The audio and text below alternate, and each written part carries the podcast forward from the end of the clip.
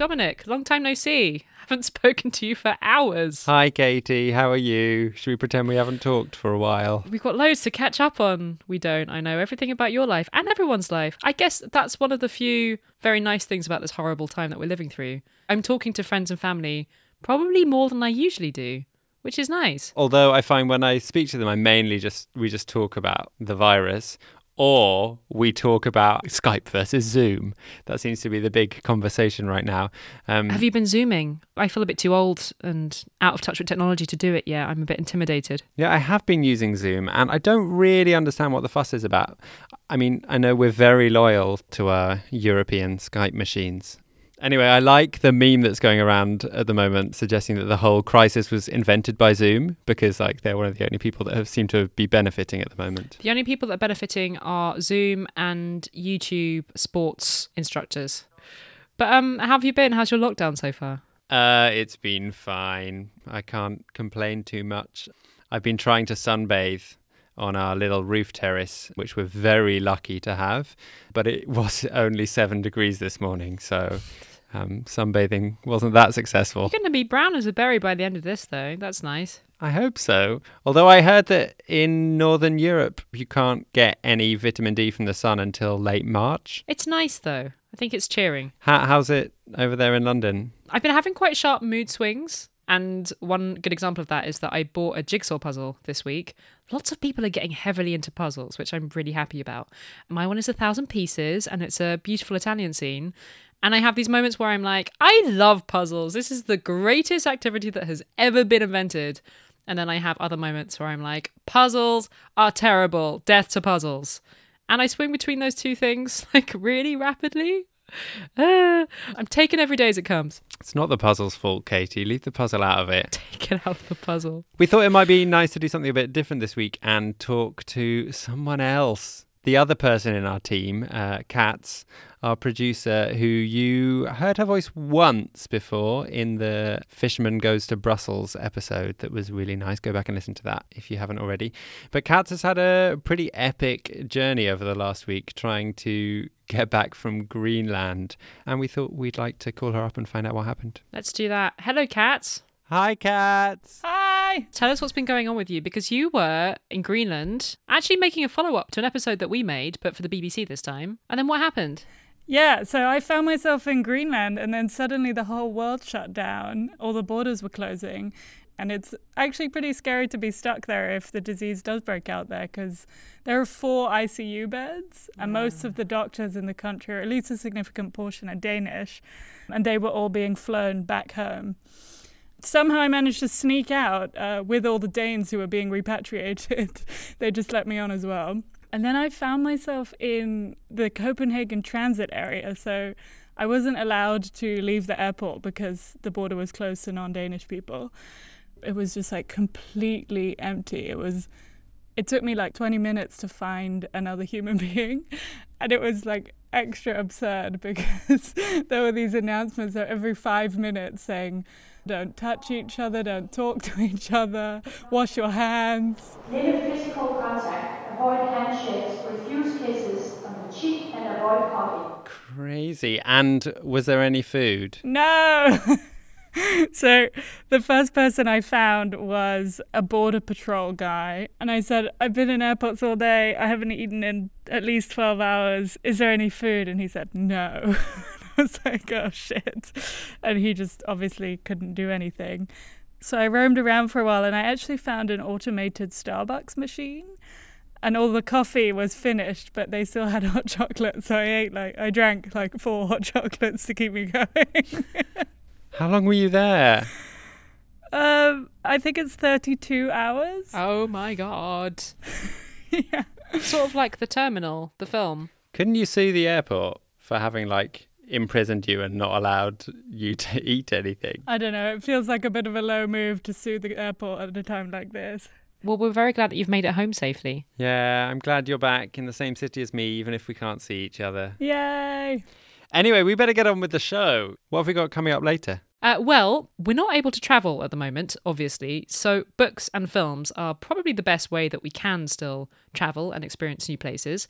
And there are few people better to do that with than this week's guest, Kapka Kassabova, poet, travel writer, wanderer of the Balkans. Her latest book, To the Lake, takes us to the borders of Greece, Albania, and North Macedonia. And uh, she kindly took some time to transport us there last week, which felt weirdly liberating because we're stuck inside.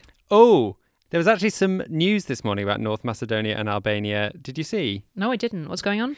that uh, these two countries that have been trying to uh, move on with their accession talks to the EU, it seems like Denmark, the Netherlands, and France have dropped their objections, and the negotiations Ah. are going to continue, albeit over Zoom or Skype. Well, that's one good thing that's come out of this week.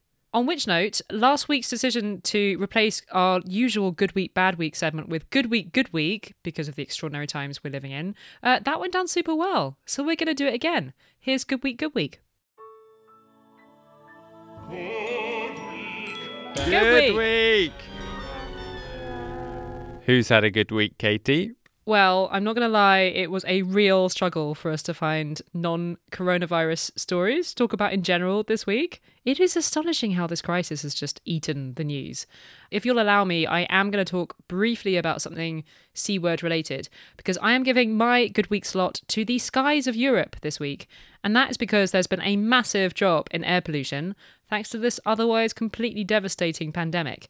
The European Space Agency put out some satellite pictures of different countries showing concentrations of nitrogen dioxide, which isn't a greenhouse gas, so a drop in that doesn't directly help to reduce climate change. But it is a gas that contributes to breathing problems and makes it harder for people that have asthma and other breathing conditions, like you and me, Dominic, to, to breathe. Wait, you are asthmatic, aren't you? Recently, it's been fine. We'll see. Fingers crossed. Yeah. Ah.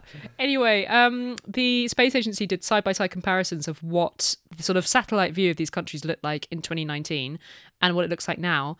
And it is crazy. So, northern Italy, which is obviously usually really beautiful, but also really polluted because it's quite industrial and the dirty air gets trapped in by the mountains. This region has apparently seen a 40% drop in nitrogen dioxide since Italy went into lockdown on the 9th of March. And the experts aren't really sure yet whether that's more to do with reduced factory production or there being way less traffic. But Vincent Henri Peuch, who is the head of the Copernicus Atmosphere Service, that's basically the EU agency that measures what's in our air. He said that the satellites are starting to pick up the same kind of effect across lots of different European cities that are on lockdown, but they do need more data to confirm that this is a definite trend. But the same thing is kind of happening everywhere. If you look at the UK map, we only went into official lockdown on Monday night, but the difference already on the satellite pictures is like really startling. Yeah, I think it's actually quite amazing. If I was at all spiritual or thought that like these things had a message, it it seems like really spooky that this virus that affects people's breathing and is bad for people with asthma has in turn forced us to change our behavior to improve the quality of the air and make people breathe more easily. It's spooky, isn't it? hadn't even thought about that. That's very layered. For me, it's all very obvious. And like, economy is designed in such a way that we make loads of stuff using loads of carbon and it's very polluting. And now we're not doing that anymore. So air is cleaner. Um, but yeah, there is a sort of deeper symbolic level to it too. I mean, this is all obviously very temporary because at some point we are going to go back to flying in planes more and driving lots and making lots of things in factories. But this does give us a taste of what would happen if, like, we transitioned to making things in a less damaging way. And that's pretty cool. It is, and maybe people will get used to traveling less and fly a bit less. And nah, it's not going to happen, is it? Let's see. I'm already dreaming of um, yesterday we put on a screensaver of a beach just to feel like we were somewhere that isn't our house or the park. but I think it would be nice if we did fly a little bit less. But I think afterwards you'll see people being like, let me out. It's true, yeah. They'll be like, I deserve a flight. Flying is bad still, everyone. But uh, who else has had a good week? Um, it's been a good week for the human canine bond. Okay. Yeah. I know in some parts of the world right now, dogs are pretty much the only reason you're allowed to leave your house. But dogs have long been described as man's best friend, and they've been involved domestically in humans' lives for a long, long time. We knew that already. But I think most of us assume that domestic dogs were mainly used for practical reasons, like hunting or guarding, until relatively recently. Well, there was some evidence this week from southern Spain that suggested our assumption might be wrong, and in fact, humans have had lap dogs for over 2,000 years. When we talk about lap dogs, you mean silly, very small dogs. I mean very small dogs, but I am not going to condone the use of the word silly. Okay, sorry, that was judgmental. So, celebrities like Paris Hilton are famous for carrying around tiny little dogs, which is probably why Katie thinks they're silly. They are silly. And uh, Paris Hilton might think she's totally on trend, but if these archaeologists are to be believed, she's rather behind the curve. The remains of a tiny dog were found during a dig in Cordoba in southern Spain, and the remains suggest that it has remarkable similarities to modern breeds such as the Pekingese. The 2,000 year old dog would have been about 22 centimeters tall and would not have been useful at all in terms of hunting, guarding, or herding. No offense to small dogs. You don't know that. They could probably catch frogs and things. Uh, maybe. I mean, all we know that it could have done is looked pretty, and therefore it's assumed that it was an ornamental lapdog. The archaeologists did some amazing testing of the carbon and oxygen of the remains, and I probably just used the wrong science words there, but forgive me. And they found out that the diet of the dog seems to have been very similar to that of the humans at the time, suggesting that the dog may have even shared the food of its human owner. Very bad form. oh no, but do you know what though? When there's a little dog, you know when you're e- eating at a dinner table and there's a little dog that's kind of like sitting right at your feet looking up at you with sad eyes. You're one of those people. Little scraps, yeah. You must make the dog owner's life a living hell. Yeah, but it makes me a friend. That's true. Um, there is one rather sad element to this story. Um, it seems that the dog died by having its neck broken. Oh. Apparently, it was not atypical during the time to sacrifice your pets to the gods, and Ooh. killing them by their neck was an efficient way of doing it, apparently. But forgetting about the horrific dog murder for a moment, uh, back to the history of the human canine connection. There was actually more new evidence coming out of Europe's archaeologists uh, on the doggy front over the past month. According to a piece of research from Luc Janssens, a PhD candidate at Leiden University, the emotional bond between humans and doggies may go back as far as 12,000 years. Ooh. His research looked afresh at some prehistoric remains of a puppy that were dug up quite a while ago in 1914. It was from a grave in Oberkassel near Bonn.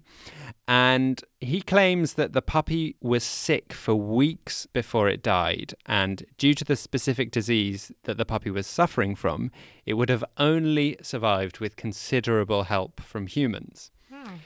This grave in Bonn was already significant for being the oldest example of humans and dogs being buried together, but his new analysis that stems from looking closely at the dog's teeth suggests that the connection between human and animal must have had an emotional element, otherwise, they would have left the dog to die.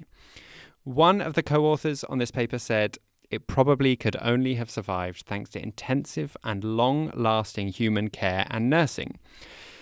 So the dog only survived for many weeks due to the warmth of the humans around it. So, good week all round for the human canine bond, or shall we just say good week for dogs? Thank you, dogs. I want a dog with me here in Amsterdam, please. That was a, a very thorough roundup of dog news. Thank you, Dominic. I was wondering, maybe given the shortage of non corona news, we should have a new segment just called Dog News. It's quite a good idea. Good week, dog week. Good week, Dodd week. Is that a good idea? Tell us your thoughts. Hello at europeanspodcast.com. The other good news is that lots of people are signing up to support this podcast on Patreon, which is incredibly helpful since both Dominic and I have lost some work this month and just a really, really nice thing at this very strange time that we're all going through. So, huge thank yous this week go to Simon Tubb, Guido Vermont, Emily Gould, and Cassandra Hartman, who was already actually supporting us but decided to increase her donations, which is incredibly nice. Yeah, thank you, everyone. It's really appreciated. If you have a couple of dollars to spare a month, and to be honest, we totally understand if you don't at the moment, but if you do, you can chip into our fund to keep the podcast running at patreon.com forward slash Europeans podcast. Should we go on a journey now with our minds? Let's do that. Our interview today is, uh, yeah, once again, a bit of a distraction from the virus. Kapka Kassabova is a writer who might be described as a travel writer by some, but that is perhaps a bit misleading. Her work explores the links between geographies, both inner and outer.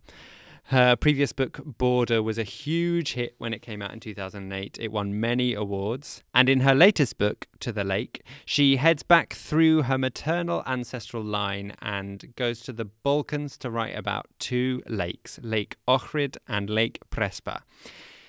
She thinks and talks so poetically about geography and family, so it was uh, really nice to take a moment from our isolation to speak to Kapka from her home in the Scottish Highlands.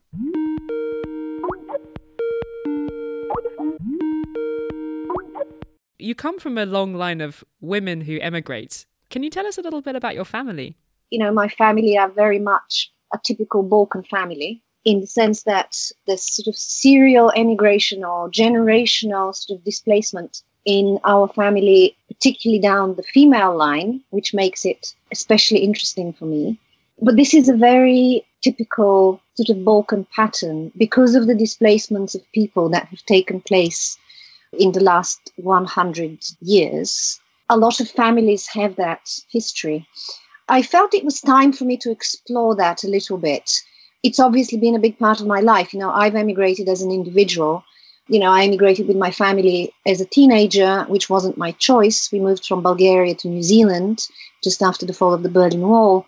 And then at the age of 30, I made the decision to emigrate from New Zealand to Scotland. Displacement runs quite deep in the family psyche. And that's one of the entry sort of points for the journey that I undertook around the two lakes in my latest book. It's back to the maternal lake, as it were. My grandmother comes from Lake Ohrid, and I've always been aware of this lake and its kind of otherworldly light, but also all its kind of heaviness in the background of, of the family story. And it was time for me to properly return. And to the lake, it kind of seems to defy genre. How how do you define it yourself? I do write fusion nonfiction. I'm very much interested in the shapes of stories and how they all come together and how narratives contain each other. But it's also simply what comes up from the region, what comes up from the direct encounters with people on the ground. This kind of narrative and historic embeddedness is very much part of the Balkan tapestry. What kind of a relationship did you have with the lakes before you traveled to them as an adult? What kind of a place did they have in your childhood memory? They had kind of quite a luminous place. You know, I grew up in the last 15 years of the Cold War, and we would occasionally visit Lake Ohrid, where we had relatives because my grandmother's family had stayed there. She was the only one, one to emigrate from then Yugoslav Macedonia to Bulgaria. And so we would visit her family maybe every 10 years which really means that I visited the lake twice. I was aware of the presence of the lake mostly because of the presence of my grandmother, who was a kind of larger than life figure, very powerful kind of feminine presence in my early childhood. She died relatively young, and she seemed to carry the lake in some ways, the way that we all carry places. This theory of carrying landscapes with us and what our ancestors perceived from the geography as well. That seems to be central to a lot of your work. Is this a, a theory that you've always felt growing up? Definitely. I wouldn't even call it landscape because I grew up as an urban child in Sofia. I was stuck in this sort of city. I think in terms of geographies rather than landscapes. And it's almost like I was born with a kind of geographical curiosity or a geographical view of things and I was always drawn to atlases, maps, stories, and poems, even in childhood, narrating journeys and geographies. I really like the relationship there is between family and geography in your writing. Um, my own family are from Vietnam, and every time I go back, I, I kind of look forward to it as this kind of homecoming. And then I actually end up feeling incredibly foreign when I get there. And I wondered if this journey, if this experience of writing this last book felt like a homecoming to you or not? Yes, it did. I think it was Salman Rushdie who talked about the exile's impossible return or the dream of the impossible dream of glorious return. it's an impossible return in many ways if you have been sort of displaced or removed from a geography, either in your lifetime or ancestrally. This is the case with me and the lakes. You know, these are ancestral lakes. I came to see this journey as a return, not only for me, but a kind of collective return, a return to the source. And whilst you were researching and writing this book, uh, one of the countries that sits on the lakes actually changed its name because of a dispute with one of the other countries. Macedonia became the Republic of North Macedonia. How did you perceive this change, and do you perceive the other changes around of discussions around the naming of land and lakes and mountains and countries? What does the naming mean to you? It had to be resolved because it had been brewing for 25 years. But of course, the story that the hinterland of all of this is much more complex.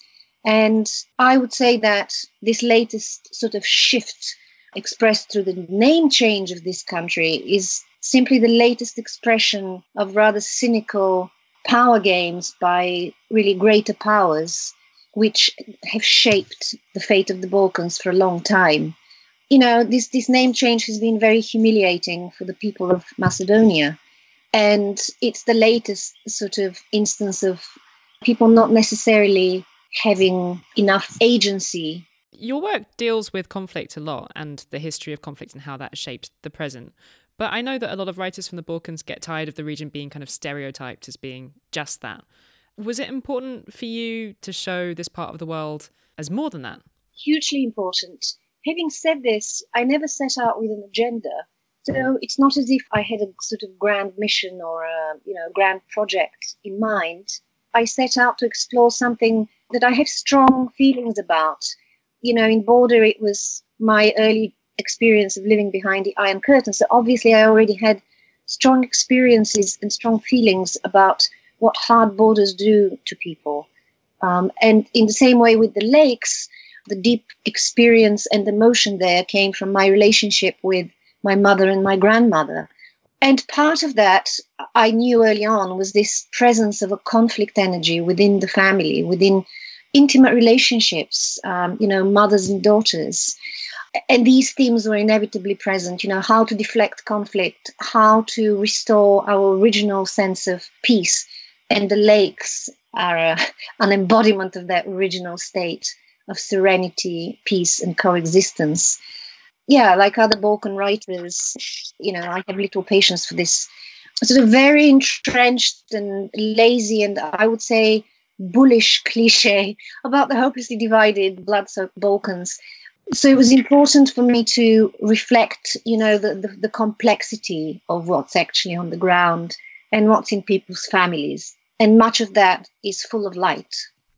You now live in the Scottish Highlands, a place you have now made your home. It's another region that contains lots of majestic lakes. Is that, do you think, one of the reasons why you feel comfortable and at home in the Scottish Highlands? Yeah, you know, I, am forever fascinated by what I think is sometimes a mysterious connection between a person and a place. You know, the, the Scottish Highlands are beautiful and all these lochs are wonderful to see daily but I think it goes beyond that. And I think um, for me, the connection with the Scottish Highlands also reconnects me with earlier childhood experiences of Balkan nature, mountain ranges and lakes, and moments of happiness. And it's also an ancient landscape. And I'm, as a writer and a human being, I respond to landscapes that I feel are stratified with human presence. And certainly all of Scotland is is like that. All of Europe is, is like that, you might say. It's just that in some places you have to dig deeper. We are talking to at a time when our borders are in the news a lot. There's this terrible situation for refugees at Greece's borders. European countries are closing their borders because of coronavirus. Like your work concerns borders so much. Like, what does it feel like watching that? Does it feel a bit like Europe is going backwards in some way? Well, it does, doesn't it? I think Europe is a very confused continent. I mean, the world is in a, in a state of utter confusion and disturbance. And because I'm interested in patterns and symbols, it's interesting to see how it's becoming clearer and clearer to more of us how everything in the world is connected and how a, disturbance in one place sooner or later catches up elsewhere. So, you know, for me, this virus is um, just a biological expression of, of a much deeper malaise that we're going through as a human community. And yes, it's very distressing to see what's going on on the border of Europe, you know, Greece and Turkey. I almost feel as if those living in the more fortunate, wealthier parts of the world, such as Europe, need to experience distress and loss firsthand in order to finally understand what it's like. To the Lake should definitely be on your list of lockdown reading materials. We've also been getting some great book recommendations on our Patreon group, which is extremely helpful because you, Dominic, seem to be using that group mostly to post pictures of sexy Spanish police uniforms Hey, and lowering the tone. it was just once. Raising the tone back up again, um, some of our Patreon members have been putting some great book recommendations from around Europe on the group to kind of ride out the lockdown. The one I quite fancy is one that was recommended by Joanna van der Veen, which was How's the Pain by Pascal Garnier, which looks like a quite funny, dark story about a pest control worker. So I'm going to check that one out next, I think. Also, maybe this is like a weird self promotion, but uh, the opera that I was rehearsing and which we weren't able to perform because the shutdown happened the day of our premiere, they recorded the final dress rehearsal and it's been put up online on the Dutch National Opera website. And it looks quite good. I watched it the other day and I was actually quite impressed. I don't have a huge role and I'm mainly just in the first 15 minutes, but I do quite a lot of voguing. And yeah, if you want to see what I do outside of the podcasting, then go and check it out. It's called Ritratto and it's on the Dutch National Opera's YouTube page. Is this the one where you are dressed up as a kind of giant squid thing? I'm kind of like some kind of sea creature, yeah. Slash Piero slash Grace Jones. I mean, who wouldn't want to see that? Also, I thought I should let you all know that the Berlin Philharmonic, who have this amazing digital concert hall, which is like the world leading online concert hall, they've made their concert hall free for 30 days if you register before 31st of March. So go and do it. I celebrated the birthday of Johann Sebastian Bach, who would have turned 335 last week, by watching an amazing staged performance of his Johannes Passion, or John's Passion, as we call it in the UK. It's beautiful music, but also a really moving staging from the American opera director Peter Sellars. Um, can I bring things back to the lowbrow now, please? Yeah, go on. my sister in law, Ashley, felt very strongly that I should be recommending Restaurants on the Edge, which is this quite silly Netflix show about um, reviving failing restaurants. And uh, we've both been enjoying it very much. It is very trashy, but you do get to go to some very beautiful places, and that's what we need right now. Oh, that sounds nice. Although also kind of painful because all restaurants are on the edge right now.